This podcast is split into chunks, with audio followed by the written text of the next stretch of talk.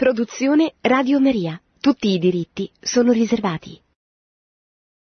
Cari amiche e cari amici, buonasera. Vorrei dedicare questo martedì a presentarvi il, i contenuti, i, i discorsi che il Papa ha tenuto durante il viaggio apostolico in Armenia dal 24 al 26 giugno scorso. Come sapete è un, un viaggio che ha avuto una certa eco internazionale, soprattutto legata a una parola, la parola genocidio che accompagna la storia armena e eh, raggiunge il suo vertice di morte con eh, lo sterminio degli armeni che avviene durante la prima guerra mondiale, nel, tra il 1915 nel 1915 con una coda nel 1920. È un, uh, un genocidio che ancora oggi suscita controversie internazionali eh, perché eh, lo Stato erede di questo genocidio non lo vuole riconoscere, riconosce che ci sono state delle, delle morti, degli assassini, ma eh, lo Stato turco rifiuta di riconoscere che sia trattato di un genocidio, che come sapete è un termine molto preciso che indica la volontà da parte di eh, stati o forze politiche di eliminare completamente la presenza eh, di un popolo. Si parla così, e questo lo conosciamo tutti, del genocidio ebraico, cioè della volontà da parte della Germania nazista di risolvere quello che riteneva essere un problema, il problema della presenza degli ebrei in eh, Germania, all'interno della Germania, ma anche nei paesi eh, che la Germania andò a conquistare militarmente nella prima parte della seconda guerra mondiale. E quindi si parlò di soluzione finale con i campi di concentramento, dove gli ebrei venivano uccisi con, con i gas. E oggi nessuno mette in discussione se non eh, una piccola pattuglia di revisionisti che però sono degli intellettuali, mentre nessuno mette in discussione, dicevo, il genocidio ebraico, ma nessuno invece, molti invece, molti, alcuni invece mettono in discussione il genocidio armeno, cioè eh, non riconoscono, lo Stato della Turchia in particolare, non riconosce che durante il 1915 con eh, code successive e con eh, precedenti abbastanza importanti, venne tentata e in parte riuscì la eliminazione completa del popolo armeno. E, e se noi vediamo quello che è avvenuto negli anni successivi, ormai numerosi, che ci separano dalla prima guerra mondiale, vediamo come eh, con difficoltà le grandi potenze, i parlamenti hanno riconosciuto l'esistenza di questo genocidio. Per esempio ci sono stati che ancora non lo riconoscono come eh, fatto storico eh, accaduto ancora negli anni precedenti ci sono stati parlamenti che hanno votato il riconoscimento, ma ormai a distanza di 80-90 eh, anni. Questo per tutta una serie di, di, motivi. L'impero turco, la Turchia del 1915 era alleata con eh, la Germania con eh, l'impero austriaco e la Germania non fece tutto quello che avrebbe potuto per impedire, anche se ci furono tedeschi che alleviarono certamente la sorte del popolo armeno, ma la Germania non fece tutto quello che era possibile nei confronti del suo alleato. Ma anche le potenze ostili, la, Germa- la Francia, eh, l'Inghilterra, eh, non insistettero più di tanto negli anni successivi, soprattutto per blandire la, la Turchia nazionalista che si era liberata dell'impero ottomano e che sotto la guida di Kemal Atatürk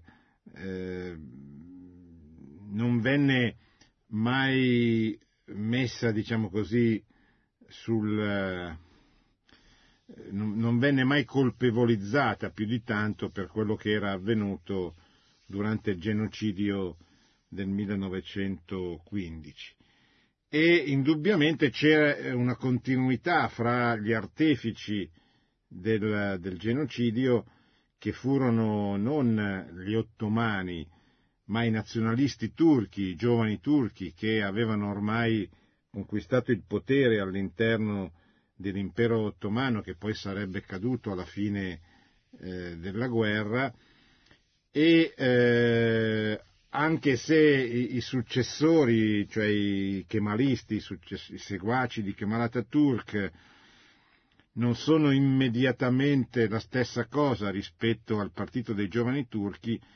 ma certamente c'è una continuità. Eh, il genocidio è opera non di un odio religioso, ma di un odio nazionalistico.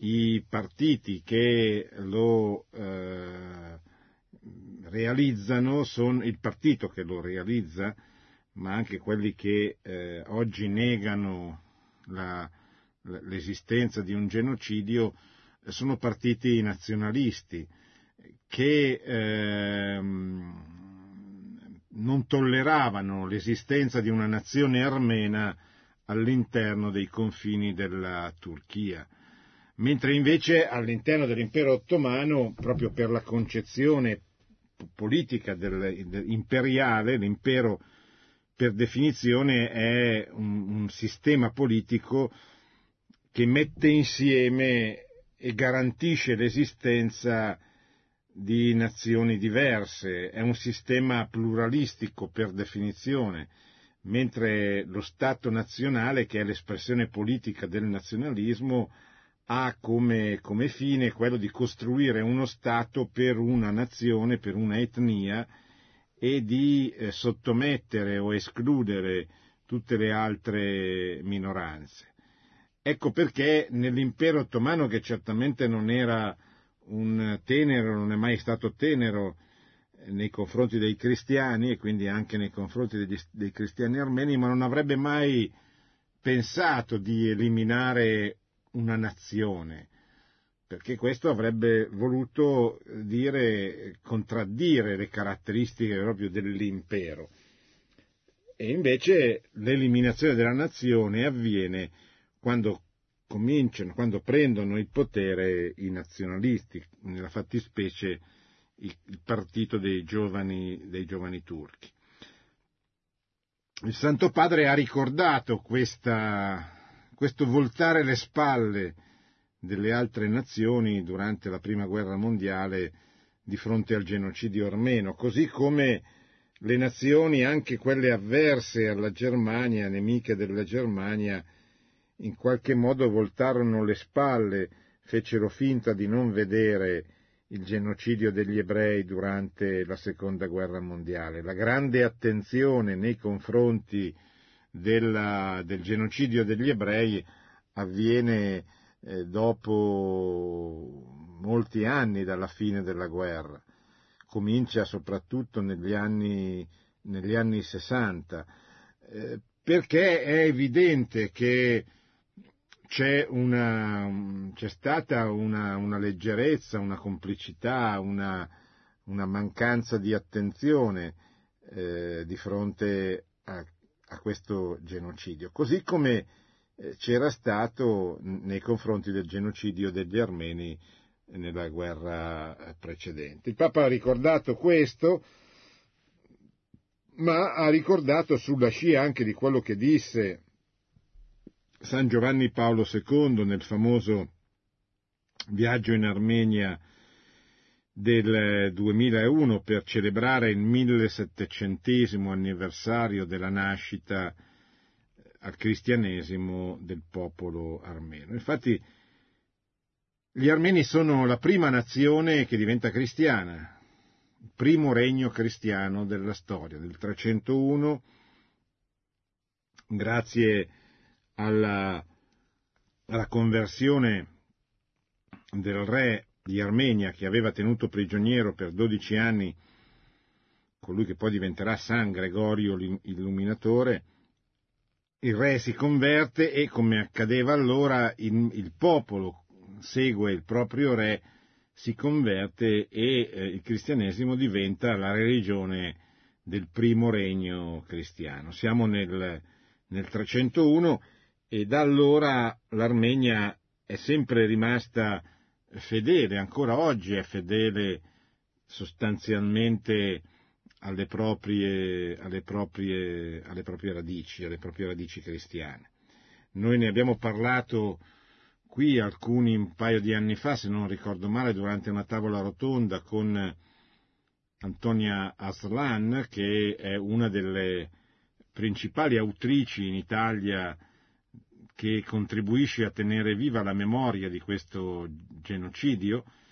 In Italia c'è una significativa comunità armena, soprattutto a Venezia, dove esiste l'isola degli armeni, esistono eh, chiese, conventi che fanno riferimento a questa eh, tradizione cristiana che una che risale eh, agli apostoli Taddeo e Bartolomeo che furono gli, i primi evangelizzatori della, della zona, ma poi diciamo la presenza significativa, come dicevo, istituzionale diventa con eh, la conversione del re e eh, il primo regno cristiano della storia, siamo appunto nel, nel 301, quando in, in Europa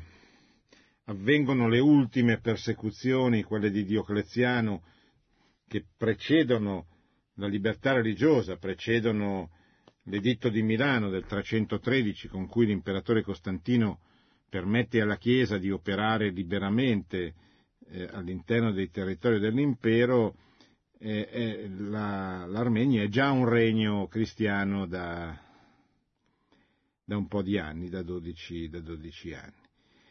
E eh, da 25 anni, dal 1991, l'Armenia è anche una, una repubblica indipendente dopo la caduta del muro di Berlino, dopo la fine dell'Unione Sovietica, finalmente la, l'Armenia recupera anche la propria indipendenza politica e, ed è questa nazione oggi che vive, eh, che, vive che è eh, disegnata tra la Turchia, la, i paesi delle ex repubbliche eh, sovietiche, se prendete una, una cartina, una cartina geografica, vedete come l'Armenia accanto alla Georgia accanto all'Iran, accanto, confina con la Georgia, con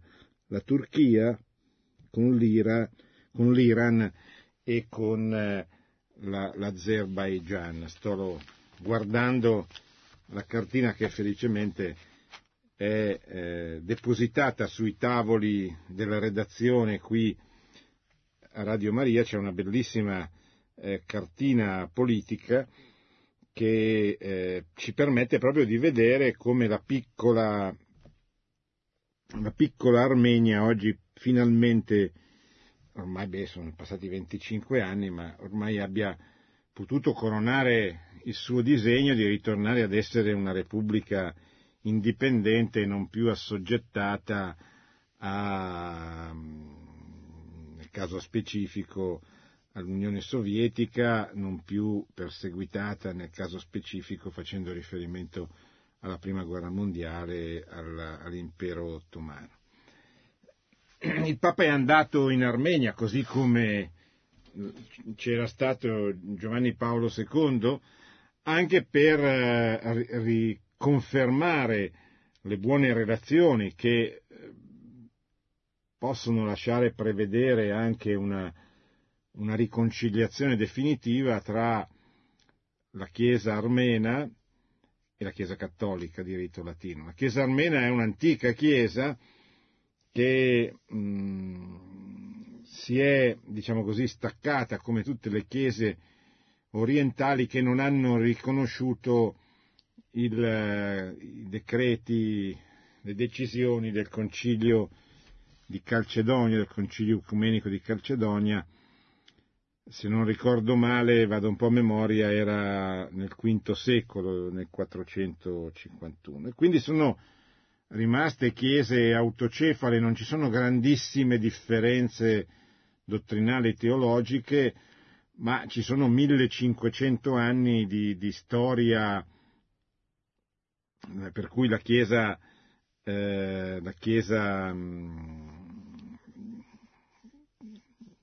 la Chiesa Apostolica Armena è una Chiesa che ha 1500 anni di storia autonoma alle proprie spalle. E questo eh, rende difficile così la, la riconciliazione completa e definitiva, anche se bisogna riconoscere come negli ultimi anni, in particolare il, durante il pontificato di Giovanni Paolo II, le cose siano andate molto avanti in questa, in questa direzione.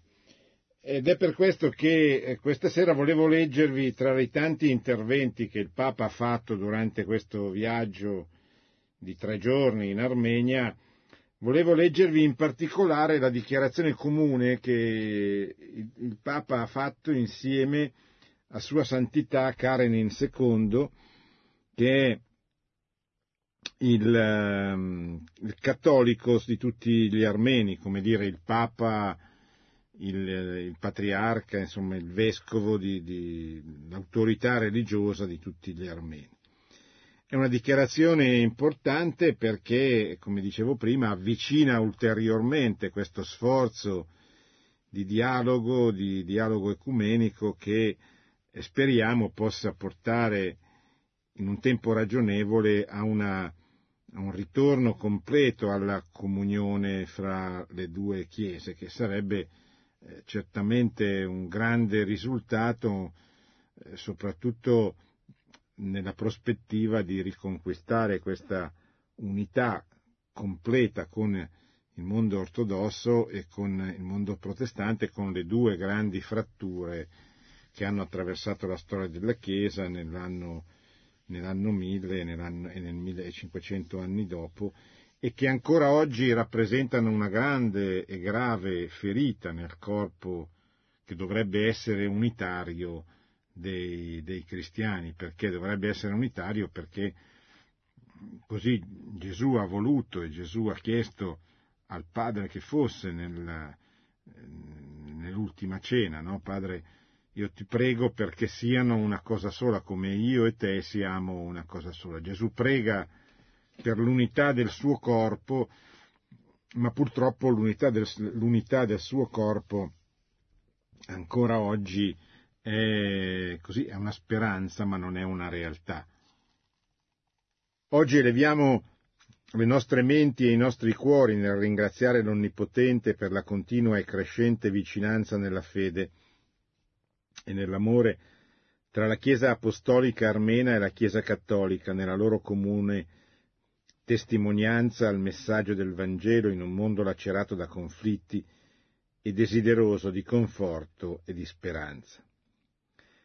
Siamo la domenica 26 giugno al Palazzo Apostolico di Ek Miazdin, di Ek Miadzin, che, dove appunto il patriarca, il, il cattolico e il Papa, il Santo Padre, si sono incontrati per eh, sottoscrivere questa dichiarazione comune. Lodiamo la Santissima Trinità, il Padre, il Figlio e lo Spirito Santo, per averci consentito di venire nella biblica terra dell'Ararat. L'Ararat è il celebre monte dell'Armenia, il monte, diciamo così, simbolo eh, di questa nazione. Monte che si erge come a ricordarci che Dio sarà sempre la nostra protezione e salvezza. Siamo spiritualmente compiaciuti di ricordare che nel 2001, in occasione del 1700 anniversario della proclamazione del cristianesimo quale religione dell'Armenia, San Giovanni Paolo II visitò l'Armenia e fu testimone di una nuova pagina delle calorose e fraterne relazioni tra la Chiesa apostolica armena e la Chiesa cattolica. Siamo grati di avere avuto la grazia di, di essere insieme in una solenne liturgia nella Basilica di San Pietro a Roma il 12 aprile 2015, nella quale ci siamo impegnati ad opporci ad, ad ogni forma di discriminazione e di violenza e abbiamo commemorato le vittime di quello che la dichiarazione comune di Sua Santità Giovanni Paolo II e Sua Santità Karekin II menzionò quale lo sterminio di un milione e mezzo di cristiani armeni, che generalmente viene definito come il primo genocidio del XX secolo.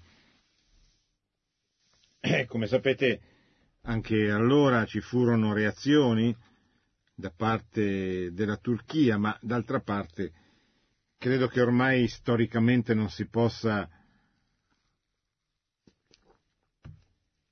non si possa negare l'esistenza di questo genocidio che è confermato da testimonianze, fotografie, libri, racconti, che eh, oggi anche film, che ci aiutano a capire che questo è stato il primo genocidio di un secolo di morte come è stato il XX secolo. Certamente ci sono stati altri genocidi, certo quello che tutti conosciamo, ma c'è un genocidio nella storia dell'Occidente che si stenta a ricordare, ma che è molto importante perché lascerà un segno nella storia, ed è il genocidio del popolo della Vandea durante la rivoluzione francese. Ci fu il tentativo da parte delle colonne infernali mandate in Vandea e in Bretagna dalla, dalla nuova autorità, dall'assemblea che aveva preso il potere in Francia con la rivoluzione e che guidava le colonne infernali affinché uccidessero tutti coloro che trovavano sulla propria strada non soltanto i combattenti, ma le donne, soprattutto le donne e i bambini, perché non ci sarebbero dovuti più essere vandeani e bretoni, che sarebbero senz'altro diventati dei controrivoluzionari che si sarebbero opposti alla rivoluzione che a Parigi aveva conquistato il potere. Come sapete siamo nei primi anni della rivoluzione che scoppia nel 1789, siamo nell'anno del grande scontro tra la rivoluzione che aveva conquistato il potere in tutta la Francia, in particolare a Parigi, e queste terre dell'Ovest, la Vandea, la Bretagna, che invece si ribellarono in nome della fede, in nome della Chiesa, in, nome del re che era stato da poco assassinato. E eh, si ribellarono con, eh, con, il grido di viva Dio, viva il re, eh, vive Dieu, vive le roi, eh, che erano un po' il, il motivo che sosteneva questa intensa controrivoluzione che occupò anni e continuò come guerriglia negli anni successivi, sostenuta dal clero refrattario. Il clero refrattario è il clero che si rifiutò di giurare alla Repubblica come la Repubblica voleva imporre loro. E questo clero che entrò in clandestinità, che celebrava la messa nei boschi, che andava ad assistere spiritualmente i feriti nella grande armata cattolica e realista. Questo clero refrattario, cosiddetto ostile alla rivoluzione, contribuì moltissimo a far crescere in questo popolo la distanza, l'enorme distanza con quanto avveniva a Parigi e con quanto avveniva da parte di questa rivoluzione, di questa ideologia rivoluzionaria che si era ormai impadronita del potere e che ancora oggi, a distanza di oltre 200 anni, continua in qualche modo a guidare, a guidare la Francia. E quindi è importante la parola genocidio perché anche allora le colonne infernali, cioè questi soldati mandati da Parigi, avevano l'obiettivo di eliminare, non di sconfiggere. E qui in Armenia, come con gli ebrei, l'obiettivo è proprio quello di eliminare una presenza ritenuta avversa e ritenuta negativa. Quindi non più come avveniva nelle grandi an- guerre antiche, sconfiggere l'avversario, ma eliminare il nemico. Eliminare il, menico, il nemico è proprio la caratteristica delle ideologie moderne che sono tutte a diverso titolo portatrici di odio e portatrici di morte.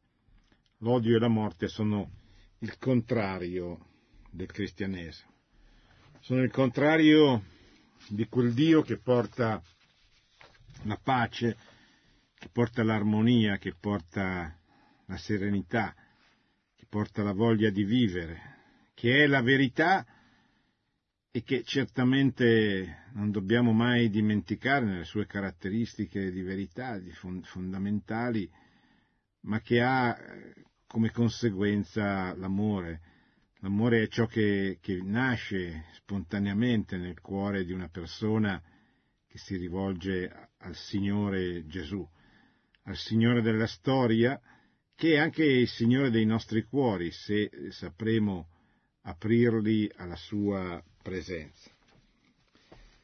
Lodiamo il Signore, continuano il Santo Padre e Sua Santità Carechin II, Lodiamo il Signore per il fatto che oggi la fede cristiana è di nuovo una vibrante realtà in Armenia e che la Chiesa armena porta avanti la sua missione con uno spirito di fraterna collaborazione tra le Chiese, sostenendo i fedeli nel costruire un mondo di solidarietà, di giustizia e di pace.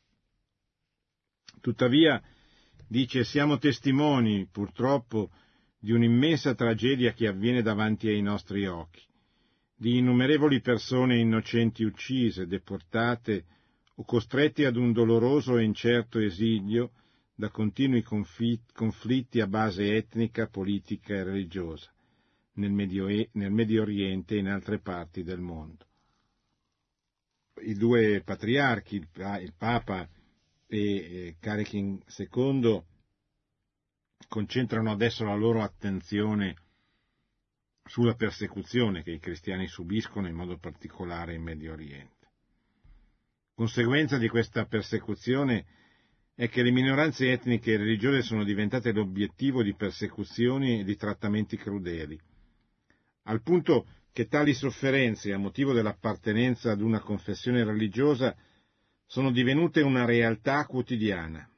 I martiri appartengono a tutte le chiese, la loro sofferenza costituisce un ecumenismo del sangue che trascende le divisioni storiche tra cristiani, chiamando tutti noi a promuovere l'unità visibile dei discepoli di Cristo. Qui il Papa riprende l'intuizione di Giovanni Paolo II che nel 2000 ricordò e volle celebrare i martiri, in particolare i martiri del comunismo, tutti i martiri cristiani del comunismo tutti i cristiani delle diverse confessioni che il comunismo eliminò fisicamente dai regimi dove aveva conquistato il potere.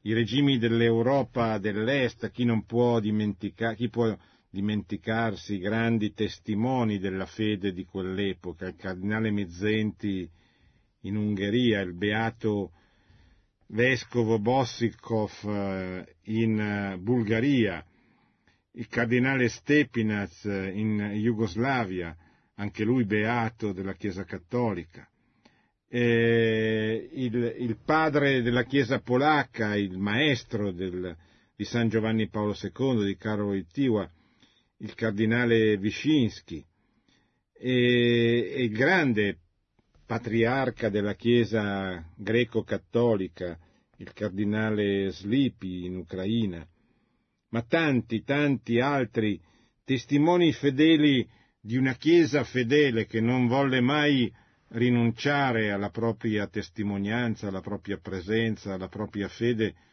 a costo di morire, e morirono tanti, tanti vescovi, tanti sacerdoti, tanti fedeli, milioni, milioni furono i cristiani assassinati dai regimi comunisti in quell'epoca. Oggi c'è una persecuzione diversa che andremo a, venire, a vedere, ma oggi il Papa ci vuole ricordare appunto come fece Giovanni Paolo II che i cattolici, i protestanti, gli armeni, i caldei, eh, i bizantini, che vennero uccisi in odio alla fede, noi dobbiamo ricordarli tutti insieme. E questo avvenne per la prima volta nel 2000, quando tutti i martiri cristiani di tutte le stagioni, di tutte le epoche, di tutte le nazioni vennero ricordati e celebrati eh, dal Santo Padre. Fu un segnale importante quello dell'ecumenismo del sangue.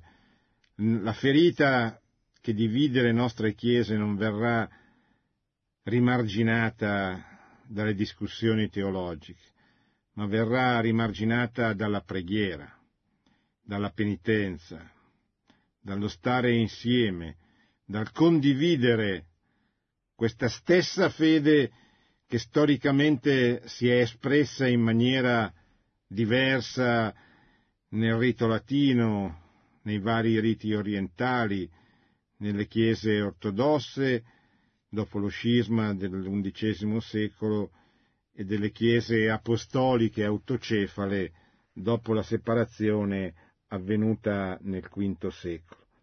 Ebbene, noi dobbiamo imparare a rivolerci bene con queste diverse confessioni, a capire che dietro di noi e dietro di loro ci sono dei santi che hanno dato la vita, anche perché la Chiesa ritornasse ad essere una cosa sola affinché il mondo creda, affinché il mondo possa credere che Cristo è il Figlio e Salvatore di Dio e del mondo. Quindi ancora i martiri appartengono a tutte le chiese. Insieme preghiamo per intercessione dei santi apostoli Pietro e Paolo, Taddeo e Bartolomeo, per un cambiamento del cuore in tutti quelli che commettono tali crimini e in coloro che sono in condizione di fermare la violenza. Il Papa prega per gli assassini, per gli assassini di Dacca, per gli assassini di Parigi, per gli assassini di Bruxelles, per gli assassini che ieri hanno fatto un attentato a Medina in Arabia Saudita, a Jeddah in Arabia Saudita, per tutte queste persone il Papa per la, sua, per la loro conversione prega. Non è facile non è facile pregare in queste condizioni così eh, esagitate, drammatiche, di tensione, eccetera. Eppure quando capiremo che la preghiera è la vera strada, la principale strada verso l'unità anche fra i cristiani, quando capiremo questo eh, sarà probabilmente tardi, ma speriamo non tardi per chi verrà dopo di noi. Imploriamo i capi delle nazioni di ascoltare la richiesta di milioni di esseri umani che attendono con ansia pace e giustizia nel mondo, che chiedono il rispetto dei diritti loro attribuiti da Dio, che hanno urgente bisogno di pane, non di armi. Purtroppo assistiamo a una presentazione della religione e dei valori religiosi in un modo fondamentalistico. Cosa vuol dire?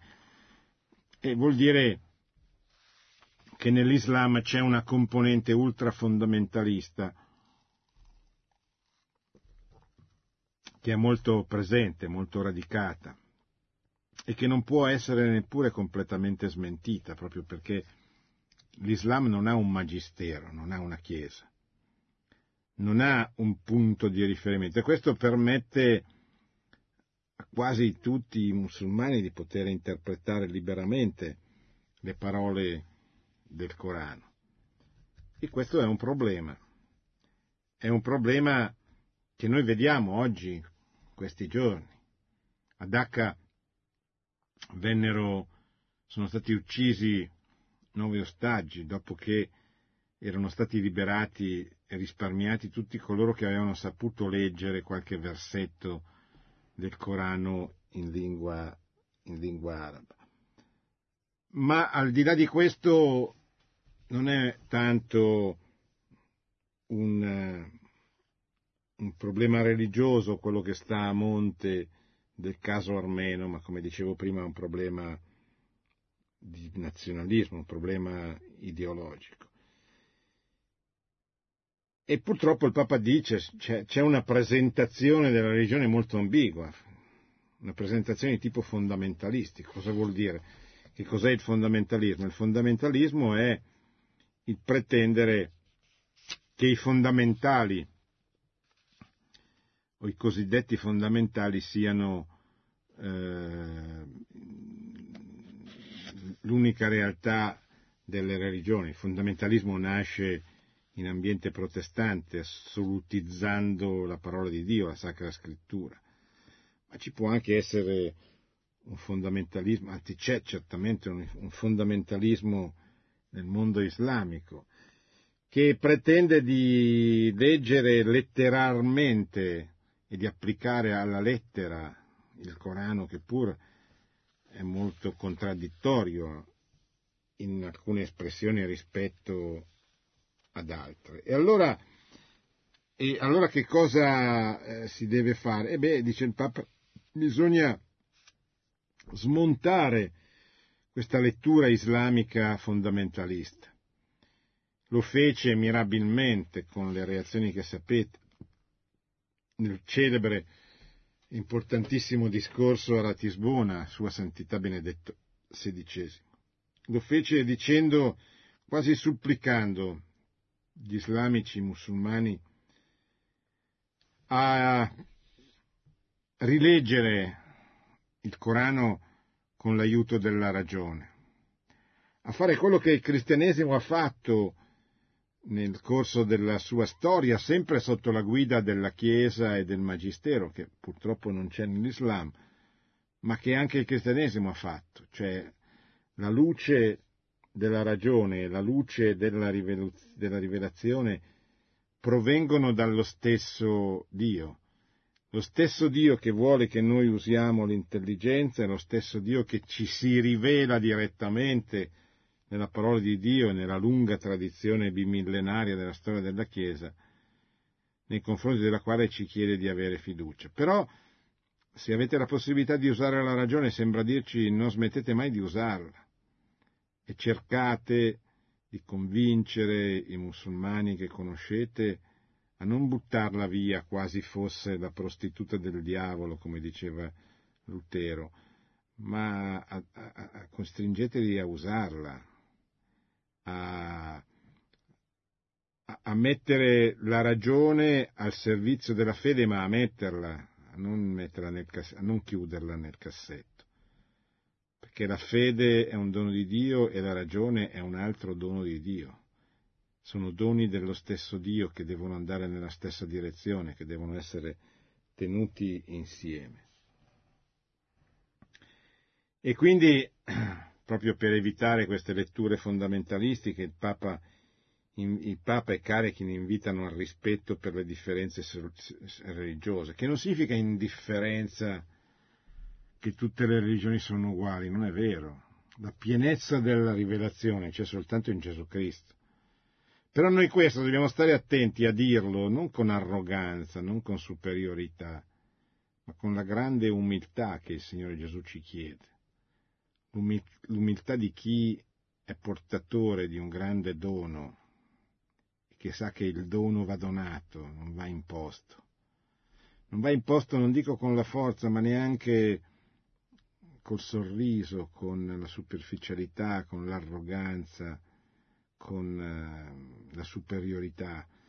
No, il dono della fede e il dono della ragione noi dobbiamo trasmetterli chi, a chi ci vorrà seguire, a chi vorrà seguire quello che è Dio, quello che è il Papa che ha voluto sottolinearci e quindi che è Dio che ci chiede, usare la ragione e la fede, la fede e la ragione, mai a mettere l'una in contraddizione con l'altra. Memori di quanto Gesù insegnò ai suoi discepoli quando disse ho avuto sete, fame e mi avete dato da mangiare, ho avuto sete e mi avete dato da bere, ero straniero e mi avete accolto, nudo e mi avete vestito, malato e mi avete visitato, ero in carcere e siete venuti a trovarmi. Chiediamo ai fedeli delle nostre chiese di aprire i loro cuori e le loro mani alle vittime della guerra e del terrorismo, ai rifugiati e alle loro famiglie. È in gioco il senso stesso della nostra umanità, della nostra solidarietà, compassione e generosità, che può essere espresso in modo appropriato solamente mediante un immediato e pratico impiego di risorse. Riconosciamo che tutto ciò, già, tutto ciò è già stato fatto, ma ribadiamo che molto di più si richiede da parte dei responsabili politici e della comunità internazionale, al fine di assicurare il diritto di tutti a vivere in pace e sicurezza, per sostenere lo Stato di diritto, per proteggere le minoranze religiose ed etniche, per combattere il traffico e il contrabbando di esseri umani che esiste. La secolarizzazione di ampi settori della società, la sua alienazione da ciò che è spirituale e divino, conduce inevitabilmente a una visione desacralizzata e materialistica dell'uomo e della famiglia umana. E qui i due prelati chiedono, esprimono questa preoccupazione per la crisi della famiglia in molti paesi e in particolare la Chiesa cattolica e la Chiesa apostolica armena condividono la medesima visione della famiglia basata sul matrimonio, atto di gratuità e di amore fedele tra un uomo e una donna. Se qualcuno ancora si volesse ostinare a dire ma perché questo Papa non dice queste cose, eccetera, le dice. Il problema siamo noi che non le leggiamo. Andiamo a leggere i discorsi, non i titoli di Repubblica. Siamo lieti di confermare che nonostante le persistenti divisioni tra cristiani abbiamo compreso più chiaramente che ciò che ci unisce è molto di più di quello che ci divide. Questa è la solida base sulla quale l'unità della Chiesa in Cristo sarà resa manifesta, secondo le parole del Signore, perché tutti siano una cosa sola. Nei decenni scorsi le relazioni tra la Chiesa apostolica armena e la Chiesa cattolica sono entrate con successo in una nuova fase, fortificata dalle nostre preghiere reciproche e dal comune impegno nel superare le sfide attuali. Oggi siamo convinti dell'importanza cruciale di sviluppare queste relazioni, intraprendendo una profonda e più decisiva collaborazione non solo in campo teologico, ma anche nella preghiera, perché è nella preghiera che si fa l'unità e in un'attiva cooperazione a livello delle comunità locali, nella prospettiva di condividere una piena comunione ed espressioni concrete di unità. Esortiamo i nostri fedeli a lavorare in armonia per promuovere nella società i valori cristiani, che contribuiscono efficacemente alla costruzione di una civiltà di giustizia, di pace e di solidarietà umana. La via della riconciliazione e della fraternità è aperta davanti a noi, lo Spirito Santo che ci guida alla verità tutta intera, sostenga ogni genuino sforzo per costruire ponti di amore e di comunione tra noi. da questa città, da, questa, da questo luogo santo, Ek Miadzin, Miadzin, invitiamo tutti i fedeli con le parole di un grande cattolico degli armeni, un santo del XII secolo, San Nerses Snortali.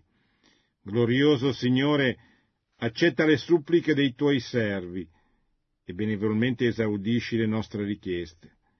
Per l'intercessione della Santa Madre di Dio, di San Giovanni Battista, di Santo Stefano Protomartire, di San Gregorio l'Illuminatore, dei Santi Apostoli, dei Profeti, dei Santi Divini, dei Martiri, dei Patriarchi, degli Eremiti, delle Vergini e di tutti i tuoi santi in cielo e sulla terra.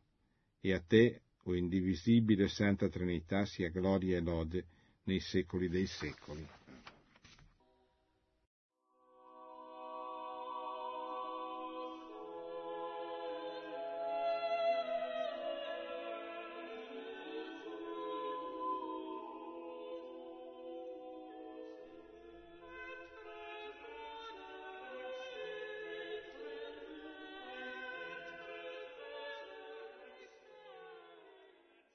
Pronto?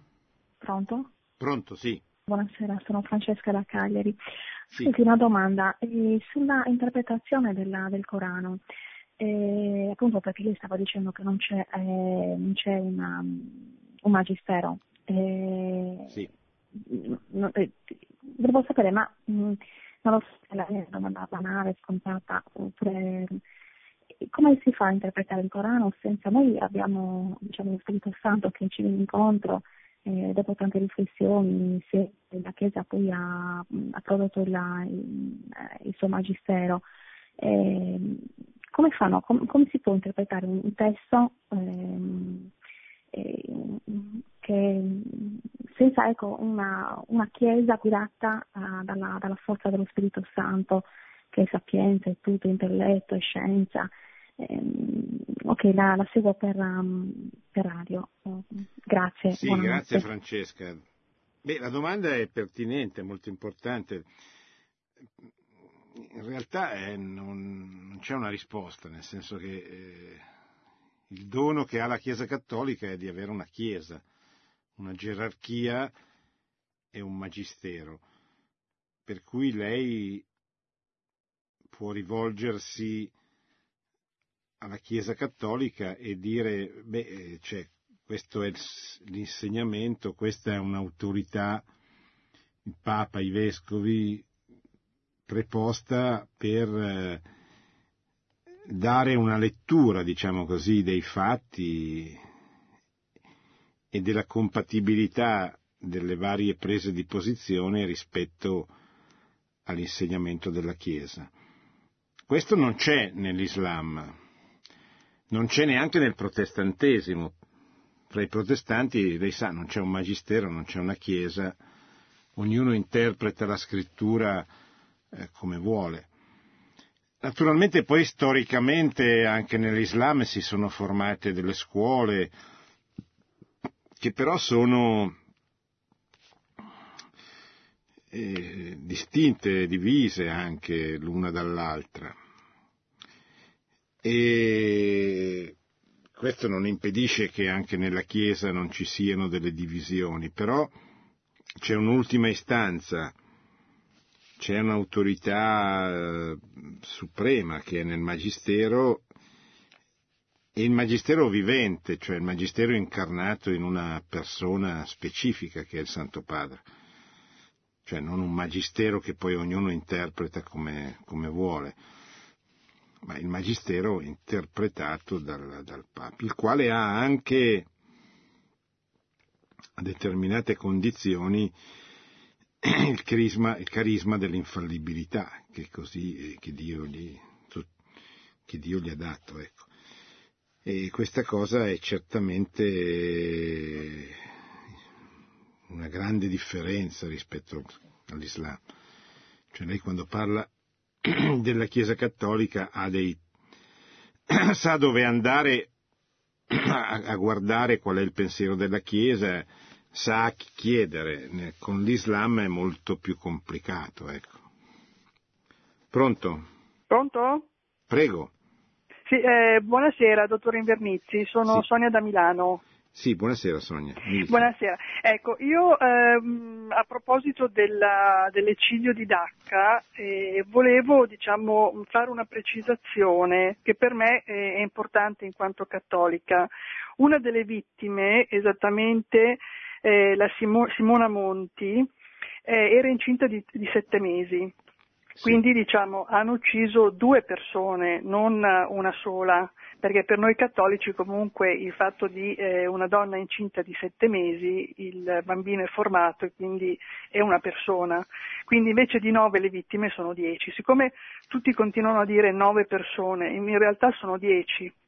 Sì. E quindi credo che questo noi come cattolici cioè, dobbiamo comunque tenerlo presente e anche parlarne in questo senso. Sì. Era solamente questa una precisazione in questo Certo. senso. Certo. Grazie, La signora. ringrazio tanto. Grazie. Grazie, arrivederci. buonasera. Pronto? Pronto? Sì, prego. Buonasera. Buonasera. Eh, anzitutto eh, volevo ringraziare la, la signora che ha appena chiamato perché io non, non sapevo di questo fatto. E, cioè, anche questo è molto importante perché Certo. le vittime sono dieci, bisognerebbe essere perlomeno tra i cattolici a dirlo. Io purtroppo non ho sentito tutto, chiamo dal Veneto, Sì. sono Adriana. Eh, io non ho ascoltato tutto, ho solo mh, potuto ascoltare l'ultima parte. E, e- una mia, questa è una mia perplessità per quanto riguarda certi, eh, certi il cattolicesimo di adesso.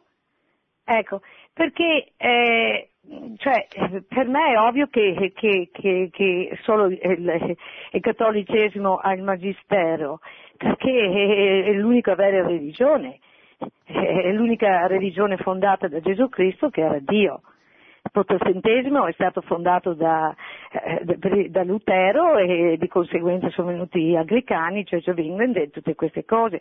Perché adesso si ha la sensazione, molto spesso, che eh, sì, eh, cioè, Capisco che c'è l'ecumenesimo adesso, che io non sono d'accordo con questo tipo di ecumenesimo adesso che si sta praticando, perché non è l'ecumenesimo di ritorno all'ovile, però sembrerebbe che quasi cioè, si prende seriamente che Islam sia anche una- una- un'alternativa di religione, mentre eh, non è così. Io ho avuto, l'ho, l'ho sperimentato proprio personalmente che una sera che c'era un incontro al- presso un Caritas dove cercavano di fare cioè, per questi migranti e sono andata e, e- e quando mi sono alzata e che ho detto sono cattolica ma è- non so in quale contesto mi ricordo che ho detto ma è l'unica religione tutti i presenti che c'erano anche islamici eh, non, non ho problemi a dire questo qui di fronte a un islamico e, e hanno cominciato a fischiare e c'era il prete è presente e quindi devo dire la mia perplessità su questo, ci stiamo Sì. dimenticando questo fatto o- o- perché veramente anche i giovani bisognerebbe avere molta più chiarezza eh, cosa è il cattolicesimo, che il cristianesimo sì, ma il cristianesimo che è stato portato avanti da quando è stato fondato da, da Dio, Eh, perché se, Sì. se si dimentica questo abbiamo perso l'identità qui. La ringrazio, Sì, buonasera. grazie Adriana.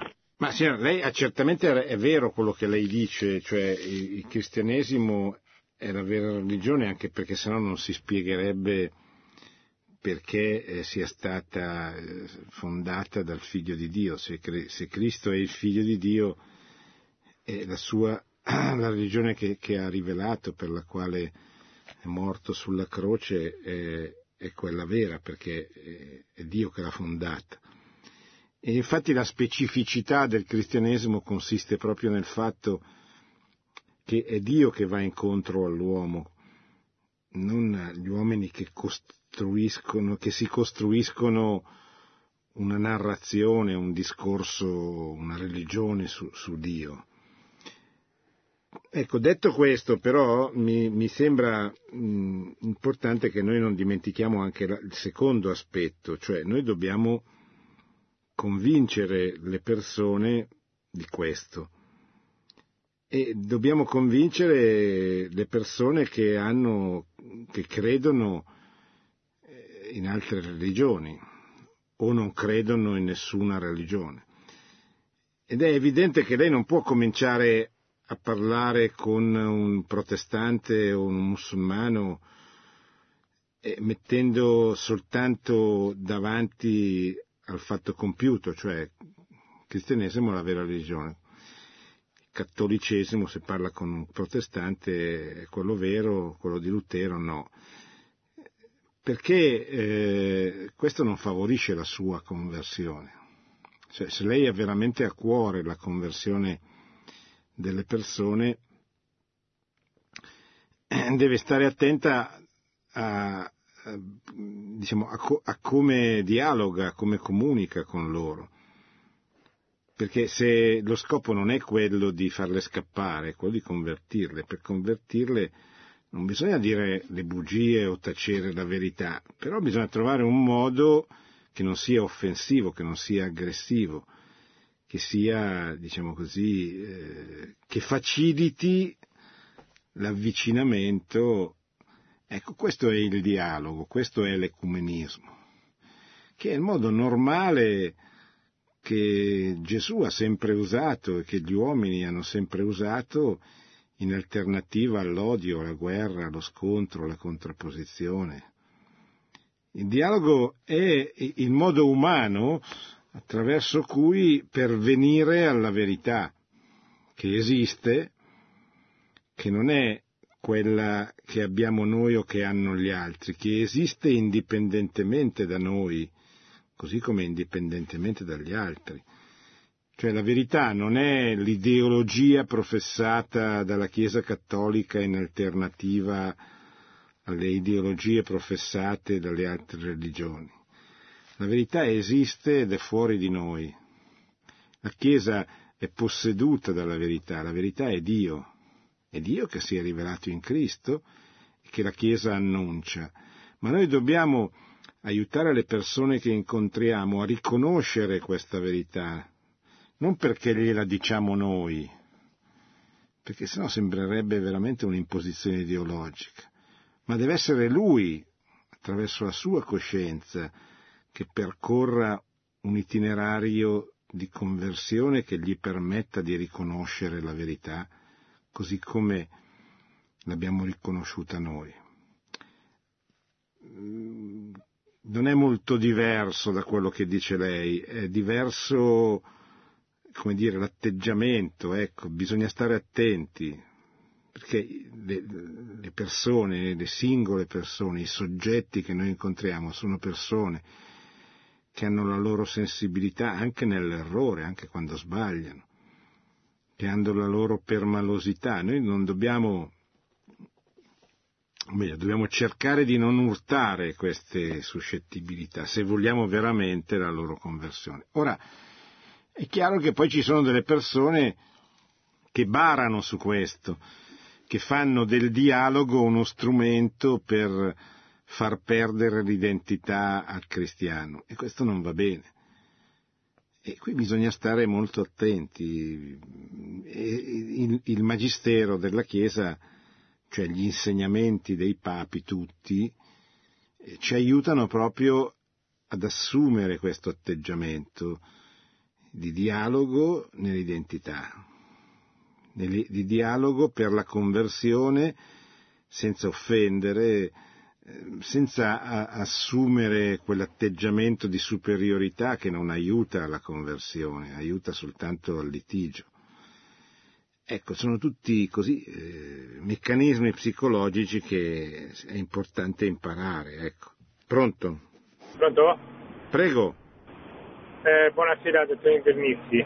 Sono sì. Simone dalla provincia di Livorno. Sì. Eh, volevo fare una domanda. Prego. Eh, sto Ecco, si sta il discorso dei, genocidi, dei vari genocidi che ci sono, ci sono sempre stati e che eh, mi stavo chiedendo perché la Chiesa non, eh, non si organizza in qualche maniera, ecco, ora eh, specialmente in questi ultimi tempi, cioè, mh, mm, mi sembra che eh, è vero che sembra giusto porgere l'altra guancia, però eh, secondo me sarebbe anche il caso di, di, di potersi organizzare un, qualcosa diciamo di più concreto a, a difesa de, della nostra Chiesa. Ecco.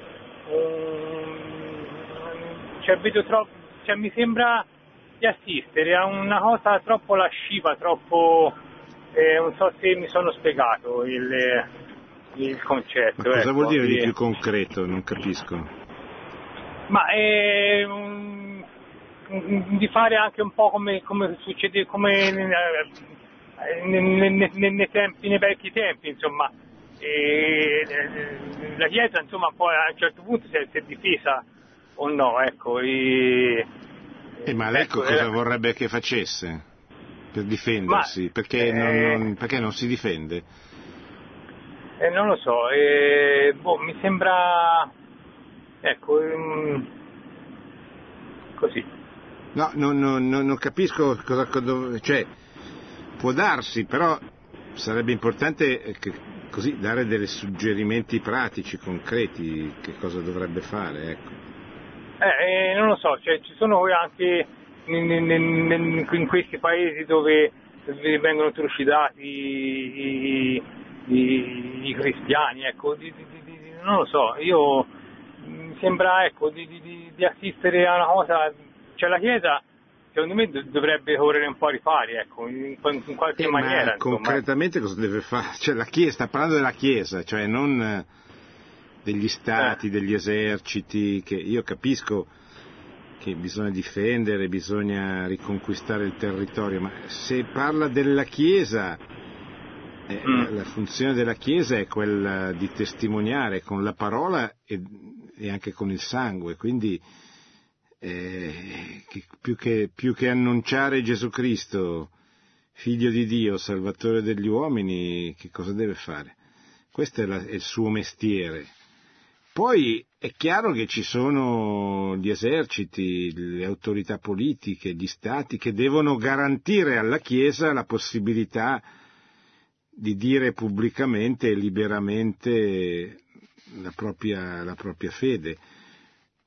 Però non, può- non possiamo chiedere alla Chiesa di garantirsi, la Chiesa eh, testimonia la verità, cioè non, non fa altro, questo è il suo mestiere, insomma. La persecuzione del resto è stata una caratteristica che ha accompagnato sempre la storia della Chiesa in tutte le sue epoche, in maniera diversa, insomma, però. Pronto?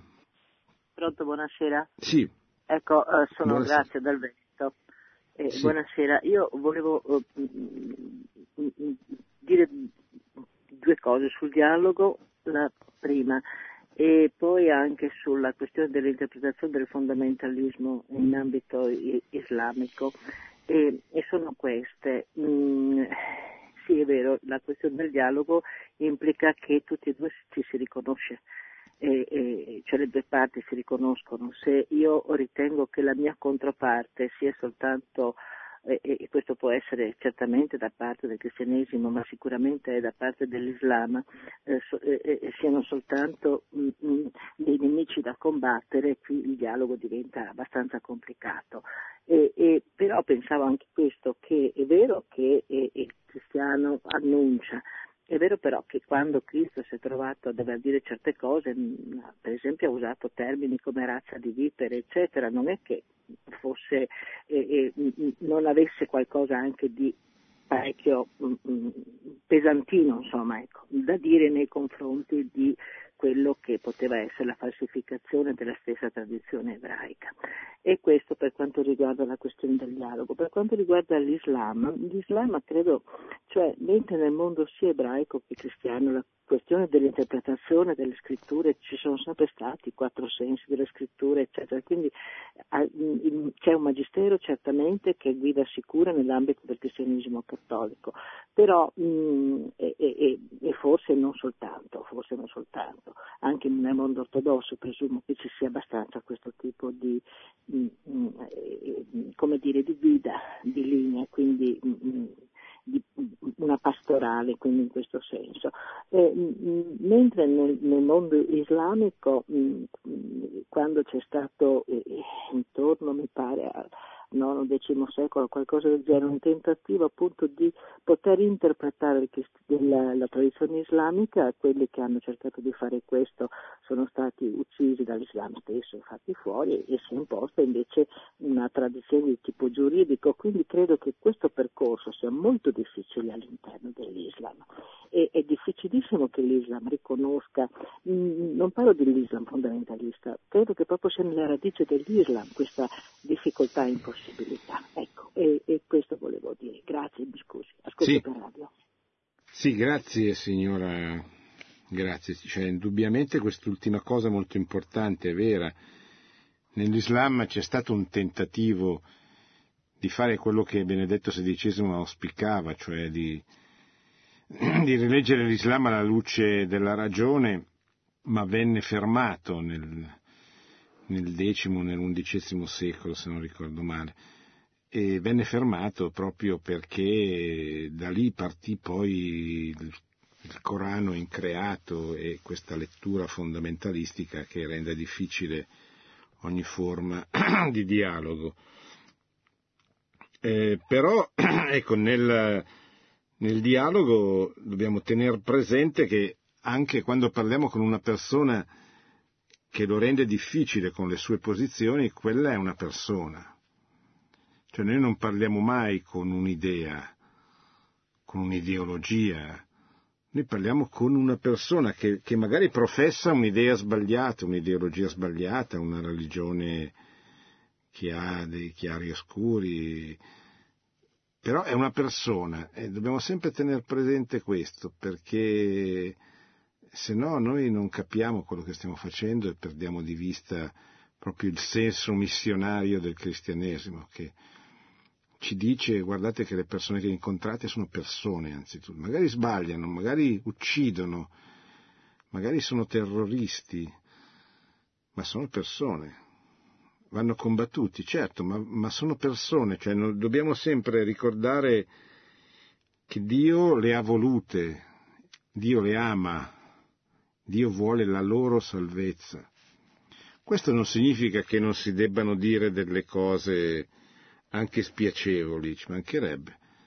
Eh, nel dialogo c'è anche l'apologetica, l'apologetica è una forma di dialogo, è un colloquio che avviene con chi mette in discussione i fondamenti del cristianesimo e a questo qui, a questo qualcuno gli si spiega perché eh, non sono vere, per esempio, i luoghi comuni che circolano sul cristianesimo.